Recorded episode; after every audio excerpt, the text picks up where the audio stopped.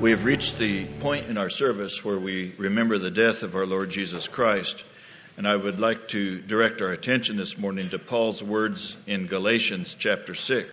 It's interesting that when Paul writes to the Philippians, he rejoices that the gospel is preached even by people who are trying to cause him trouble by doing this. But when we, and the reason is, is because they were preaching the true gospel. But when we come to Galatians, he has no tolerance for false teachers. Twice in this book, he says, If anyone preaches any other gospel than the one I preached to you, let him be accursed. And he even goes so far as to rebuke the Apostle Peter when his behavior was such that it muddied the clear teaching of grace.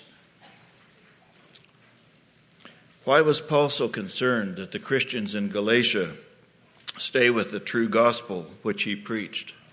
Well, it's because anything else is detrimental to them. False teaching nullifies the grace of God. It deflects one from glorying in the cross to glorying in things that are temporary, things that you can see and do.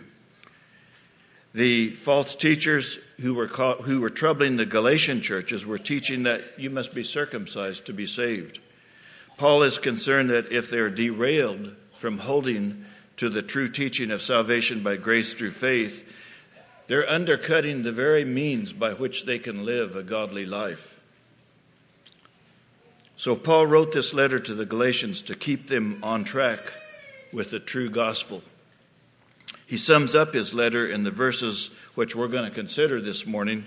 So, if you'll turn with me to Galatians chapter 6, verses uh, 12 through 16, you can follow along as I read. Those who desire to make a good showing in the flesh try to compel you to be circumcised simply so that they will not be persecuted for the cross of Christ.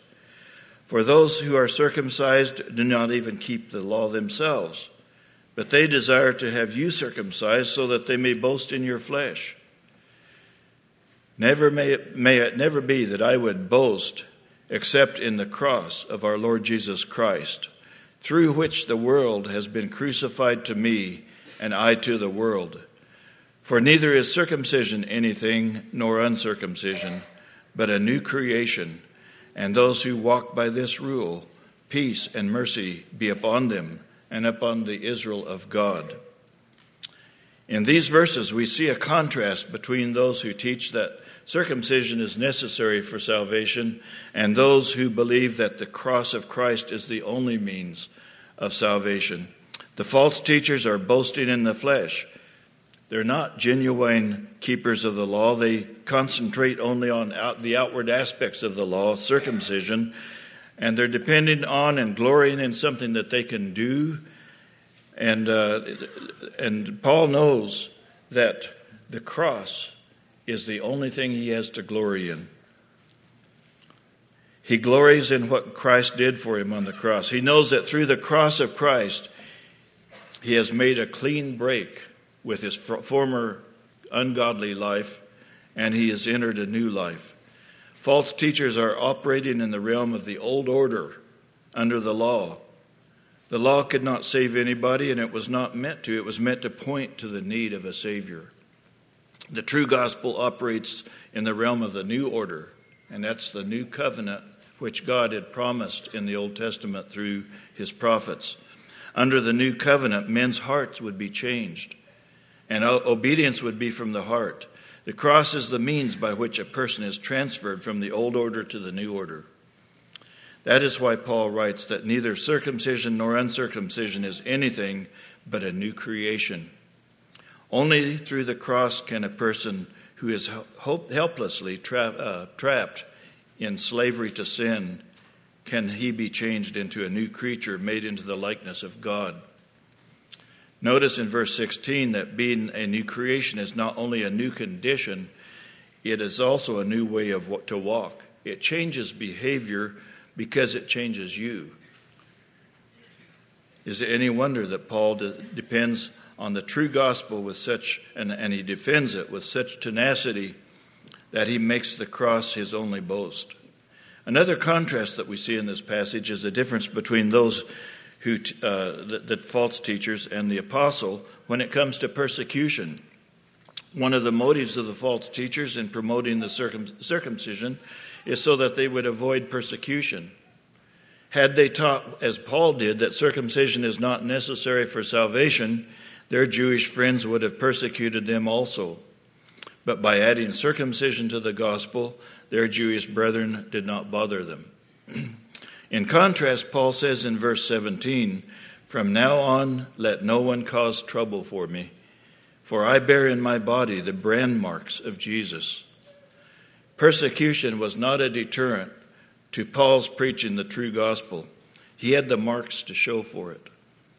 Stoned and left for dead at Lystra, he rose up and the, the very next day goes into the next city and does the same thing.